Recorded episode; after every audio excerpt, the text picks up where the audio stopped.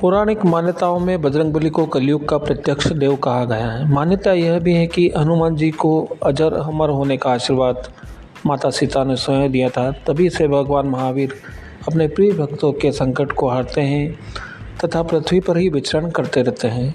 कहते हैं कि जीवन में संकट कैसा भी आए, हनुमान जी का नाम लेने से समाधान हो जाता है। इसलिए आप हनुमान जी को पूजिए। भगवान सबके संकट दूर करते हैं। भगवान शिव का अवतार भी कहे गए हैं और राम भक्त के नाम से भी काफ़ी प्रसिद्ध है।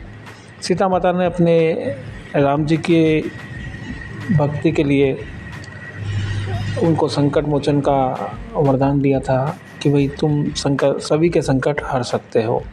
इसलिए हनुमान जी को संकट मोचन कहा गया है। जय श्री राम।